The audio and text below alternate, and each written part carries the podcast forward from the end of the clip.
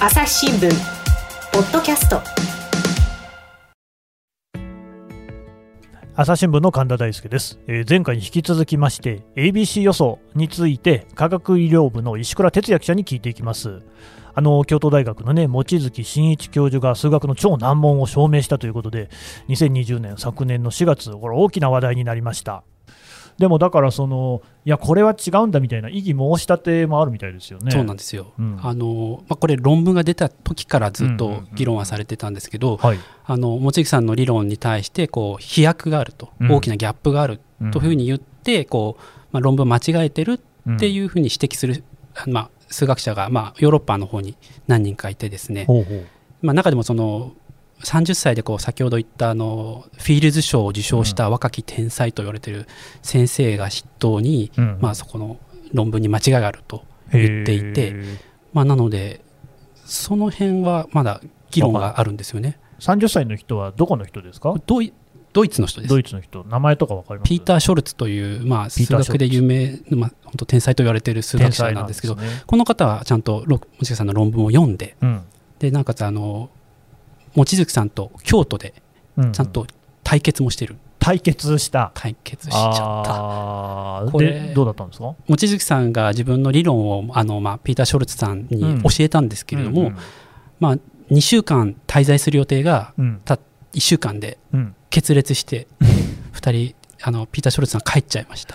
まあでもその日本に来たっていうことはやっぱりそこはちゃんとこうピーターさんとしても話聞いてあの理解できるんだったらいいなっていうぐらいの気持ちはあったんですよ、ね、あったと思いますよね。けどやっぱりここは違うんだっていうような話になっちゃった、そうなんですよ。うん。でその後の論文でまちやっぱり間違えてるというふううんうんに主張もしているので、うん。まあ、そこの決裂は今も続いているという。なるほど。で望月さんはそれに対しての反論なんかもしてらっしゃるんですかね。望月さんは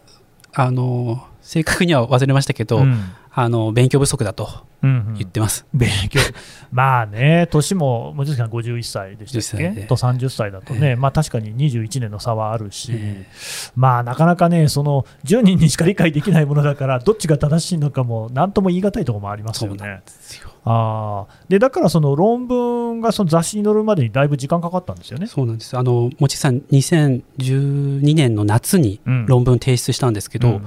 まあ、そこから普通の論文だとこう専門数学者にうん。論文読んでもらって間違いがなければうん。すぐ論文掲載ってなるんですけどはい、望月さんの場合はまあずっと掲載がされないままずっと検証が続いていて、うん。まあ、7年半検証がかかってうん。やっと去年の、えー、と春に論文の検証終わりましたということで発表があったので、実に7年半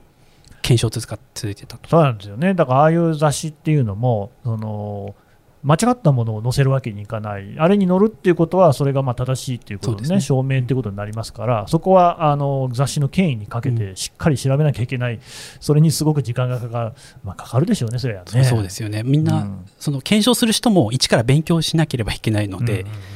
なのでもともと時間はかかるものだったんだと思いますね。うん。なるほど。で、これがなんかついにいよいよ出版の運びになったっていうようなことなんですよね。そうですね、うん。あの今年の春にうんうんあの出版される予定で、ええ。まあ、646ページ一冊の本として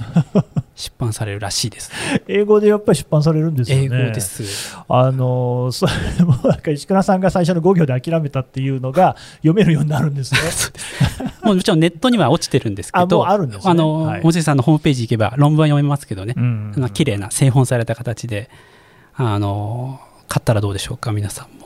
なるほどね、なんか買って、ね、読んで分かるんだったら読みたいですけれどもね、うん、でもそういうのが出版をされるっていうことになれば、いろいろこう、まあ、研究というか理解とかも進んで、さらにね、突っ込んだ議論みたいなのもなされるのかもしれないそうですね。今でもずっとこう望月さんの理論を勉強する勉強会みたいなのは、うん。まあ、オンラインなどでずっと7年半もうずっとあー。8年間ぐらいずっと続いていて、ええ。まあ、イギリスでやったり日本でやったりとか、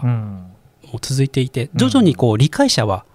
増えてきてはいるらしいです。最初は本当3人ぐらいしか分かんなかったんですけど、ま はいはい。あ、8年ぐらいかけて今あ10人ぐらい。ちょっとずつみんなに教えて、ね。だって望月さんとしては、すでに7年前には、もうその理論は完成してたわけですよね。はい。うん、だからそれをあとはもう教えるっていう段階に入ってるわけですね。そうですね。望月さんも教える段階に来ていると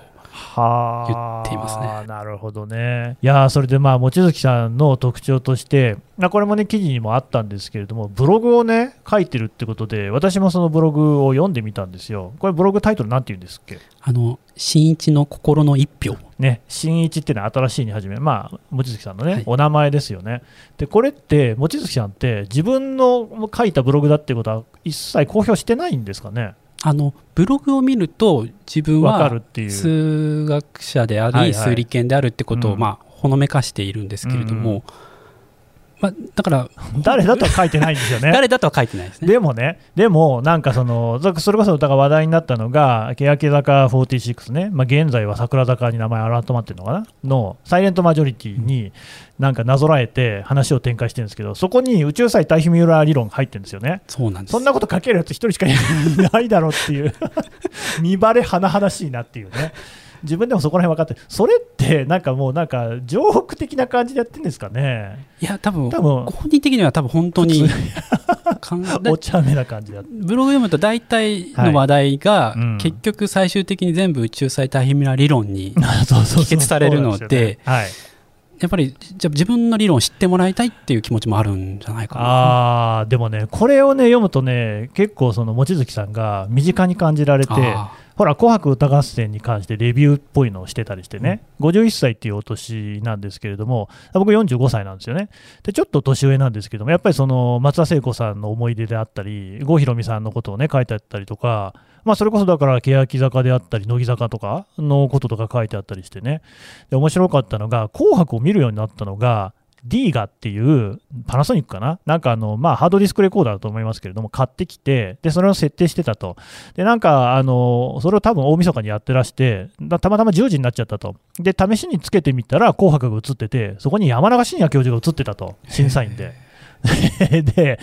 あの、山中さんが、こう、テレビで、に出てるのは知ってたけど、まさか紅白の審査員までしてるとはびっくりっていうことで、紅白を再び見るようになったっていうそういうきっかけで紅白をね、見るようになったらしいんですけど、なんかそこら辺のエピソードもすげえなと思ったんですけどね。ただ、だからそこに書いてあったのが、やっぱり、いやもう信じられないと。山中さんが悪いって意味じゃないんだけども、僕には絶対できないみたいな話が書いてあって。やってほしいですよね。やっぱりそこら辺はね、マスコミに出るっていうことはあんまり好んでらっしゃらないんですよね。うんでさっき、だから石倉さんの話にちょっと出てきたけれども、やっぱり自分のこう話が正確に伝わらないっていうふうに思ってらっしゃるようで、うん、でその体験の一つになってるのがさっきのあのビットコインの話だと思うんですけれども、だからまあ18年アメリカに住んでて、別にあの何らこう隠し立てもしていないね、スパイじゃないですからのに、なんかそこのどこの町に住んでたとか、なんか基本的なこととかが報道で間違ってるんですって。でだからまあなんか、そんなあね、その報道であるのに、で、そこでね、でも報道批判になるのかと思ったらそうじゃなくて、例えば、アメリカのインテリジェンス機関とかも、なんかその、いろいろやってるとか言ってるけど、その情報収集能力って甚だ怪しいんじゃないのと、うん、それは別にアメリカのレベルが低いというよりは、その人間の把握できるものっていうのは、所詮そんなもんじゃないのかっていうような感じ。で、そこで面白いなと思ったのが、あの、心壁論っていうのが出てくるんですよね。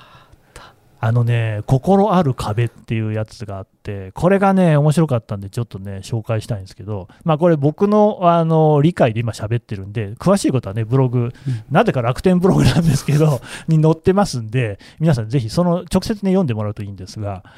何かっていうと、やっぱり人間っていうのは、あの壁をね、一定作って、えー、その相対すべきだっていう壁というか距離というかね一定の距離ただし、その壁っていうのは、あの本当のこうのっぺりした壁、隔絶するものじゃなくって、心が中にある、要するにそこのがつながるっていうところがあるわけですよ。あの相手のことは理解したり尊重したりするんだけれども、一定の距離を取るっていうのが必要なんじゃないか。なぜならば、その複雑なものがこう爆発的に複雑なことになってしまって、それがいろんな不幸を呼んでいるっていうような、まあ、そういう理解、僕は理解したんですけど、話なんですよね。で、あのそこがなんかさっきの ABC 予想の話とちょっと重なってくるなって僕は勝手に思ったんですけど、うん、これどういうことかっていうと、アメリカで結構長く過ごしてらっしゃるんですね、5歳で行った、うん、で一般的には5歳でアメリカに行くと、もう完全に英語圏に染まるんですよね。だだけど、帰ってくるんですよね、望月さんって日本に。18年経ったってことは23歳ですかね、うん、ちょうどなんかこれからだっていうところで日本に帰ってくる。これちなみに石倉さんなんで帰ってきたのかとご存知ですか？これは、うん、ブログによると、うんうん、まあ、英語が嫌いになったってことですよね。うん、あのね、いや、あのそんなプリンストンとかに飛び級入るぐらいだから、我々の想像をはるかに超えるぐらい英語なんかできるわけですよ。もしかしたらギリシャ語とかラテン語もできます。ね。なんだけど、その、なんて言うんですかね、英語にコンプレックスがあるってことではないんですよね。なんで嫌いになっちゃったかっていうところ、文章で読むと、例えば、海苔の下りが出てくるんですよ。日本人の朝ごはんといえば、やっぱ朝食ね、あの旅館なんかやったら海苔出てきますよね。で、えー、ただこれを英語で言うと、あの海苔って seaweed っていうんですよね。うん、で、それを箸で chopsticks 食べるわけですけど、まず weed っていうのが、あの文字付けの雑草っていうふうに書いてましたけど、なんとなくイメージするところは、アメリカのだだっ広いね、荒野を考えてもらって、イージーライダー的なね、バーっとハイウェイがなんかあって、もう何にも見渡す限り何にもないところをまあひたすら走っていく。そういう時にちょこんちょこんとある緑みたいなのが、まあ多分ウィードっていうイメージだと思うんですよね。まあ、雑草っていうのは多分あのそういう意味合いだと思う。で、海の中に確かに海苔の元になってるものって我々が海で見た時に、ちょっと海の雑草っぽいとこありますけれども、ただ、海苔ってそこからすごくこう工程を経て、めちゃめちゃ綺麗になって、うん、でこう非常に美しい形で我々はね手に入れてで、なおかつ高い海苔ってめっちゃ高いですし、あとめちゃくちゃうまいんですよね。で、それをこう熱々のご飯なんかと一緒に食うと、まあ、これは最高だっていう話になるんですけど、あと箸ね、チョップスティックス。うん、チョップっていうのがそもそも多分英語の響きだとちょっと幼児語っぽいところがあって、チョップチョップみたいなね。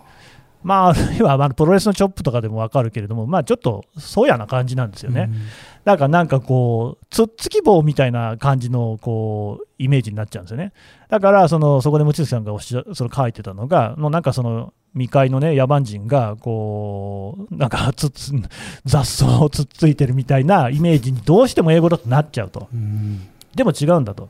これは望月さん書いてございますけど、確かにそうで、例えば納豆ね、納豆って納豆なんですよね。なんか rotten beans じゃないんですよね。だって別にお前らチーズのことを rotten milk とは言わないだろっていう話で、だけどやっぱ言葉っていうのはそういう限界がどうしてもある。で、そこでこう訳すときにそぎ落とされちゃうものっていうのが必ずあるんですよね。あれ、これかなと思ったのは、その我々って素因数分解できますよね、うん、僕は例えば日本人で、えー、名古屋生まれ、1975年生まれ、男性。とか、まあそんな感じですよね。で、この普通に例えば私が石倉さんと喋るときには、足し算でしゃべ話ができるんですよ。うん、石倉さん、どこ出身ですか？群馬県です。あ僕、群馬県行ったことある、群馬どこですか？あの吉岡町っていう。知らないです。どの辺ですか？前橋の隣です。ああなるほどね。前橋は行ったことありますけどね、あの前橋の駅前を降りると本当に何にもないんでびっくりするっていう、ただし、県庁だけやたらにでかいっていうね、えー、まあ、だからそうやって自分の知識をオンすることで普通に喋れるのは、まず日本語の土壌が一緒だからだし、うん、何年生まれですか？1982です。82とすると、でも、だから私の妻が81年生まれなんで、多分話もそんなにその育ってきた環境で見てきた景色っていうのがそんなに違わないですよね。例えば SMAP 知らないとかありえないでしょ。うん、うん、なんだけれども、これ外国ってことになると全然違うんですよね。例えばアメリカの人とこうバックグラウンドが違うじゃないですか。郷ひろみの話をしても誰も知らないんですよね。うん、でも僕も別にエルビス・プレスリーの歌とか、まあ、ホテルカリフォルニアぐらいしか知らないですよね。そうやって考えてみると、そこでそのアメリカの人とバックグラウンドって完全にすり合わせることってめちゃくちゃ大変で複雑で、爆発的に複雑なことがこう必要になってくると、うん、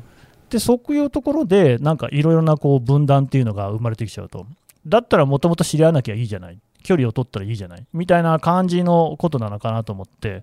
そのアメリカの人と会った時に起きる爆発っていうのが賭け算なのかなと思ったんですよ、うん、うん、こっちの持ってるバックグラウンドを向こうのバックグラウンドと掛け合わせないと足し算じゃないんですよねそこはね。なんか土壌が違うから。土壌が違う、あ、これ宇宙じゃないのって思って、やっぱりその宇宙がこうつながっていくっていうところは、なんかひょっとすると、望月さんの原体験から出てるのかなっていうふうに思ったんですよね。うん、どうですかね？そう、長い説明です。朝日新聞ポッドキャスト。質問ドラえもん。我が家の朝は質問から始まる。ガリレオ・ガリレイが観測した惑星は？どこだろう？身の回りのことや広い世界のことまでいろんな質問が毎朝君のもとへ。土星だって。毎朝のワクワクが未来を開く。朝日新聞。あつまり望月さんがそのアメリカと日本をこう行き来してる。そうですね。でだからアメリカの中ですごく感じた違和感みたいなところからそのさっきのあの宇宙最対比ミューラー理論っていうのができてるとすると、いや、知りませんよ、全然違うのかもしれないですけど、ただ思ったのは、これの話に、理解に時間がかかるっていうのは、ひょっとすると、そのドイツのピーターさんは、あんまりそういう経験したことがないのかもしれない。というのは、どの学問もやっぱり西洋が中心じゃないですか。最近中国頑張ってる。で、千人計画とかいうのはその焦りのね、裏返しですよね。経済的には発展したけれども、学問的には全然まだまだで、そこでもさっさと追いついていかなきゃいけないっていうことではある。まあ、やっぱりこう学問の中心は、どこもやっぱりそれはヨーロッパであり、アメリカでありですよね。なんだけなんだから、そこにいる人たちっていうのは、あまりその違和感は多分ないんですよね。うん、ところが、望月さんは5歳で行ったとはいえ、自分が日本から来たっていうことはずっとこう引きずってる。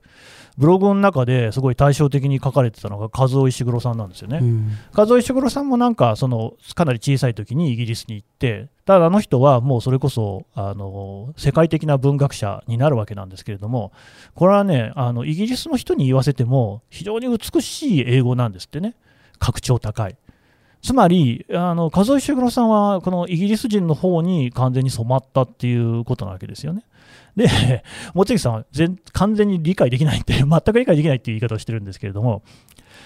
多分ね、あの整数なんですよ。つまり人間が理解できるものとか背景として抱え込めるものって有限で、で、だから素数なんですよね。なんだけれども、そこをだから理解し合うっていうことが、実はその宇宙に橋を架けるぐらい結構大変なことなんだっていうことなのかなっていうふうに思って、そうやって考えると、数学ってあなんか哲学とかそういうものに直接つながってんだなと思って、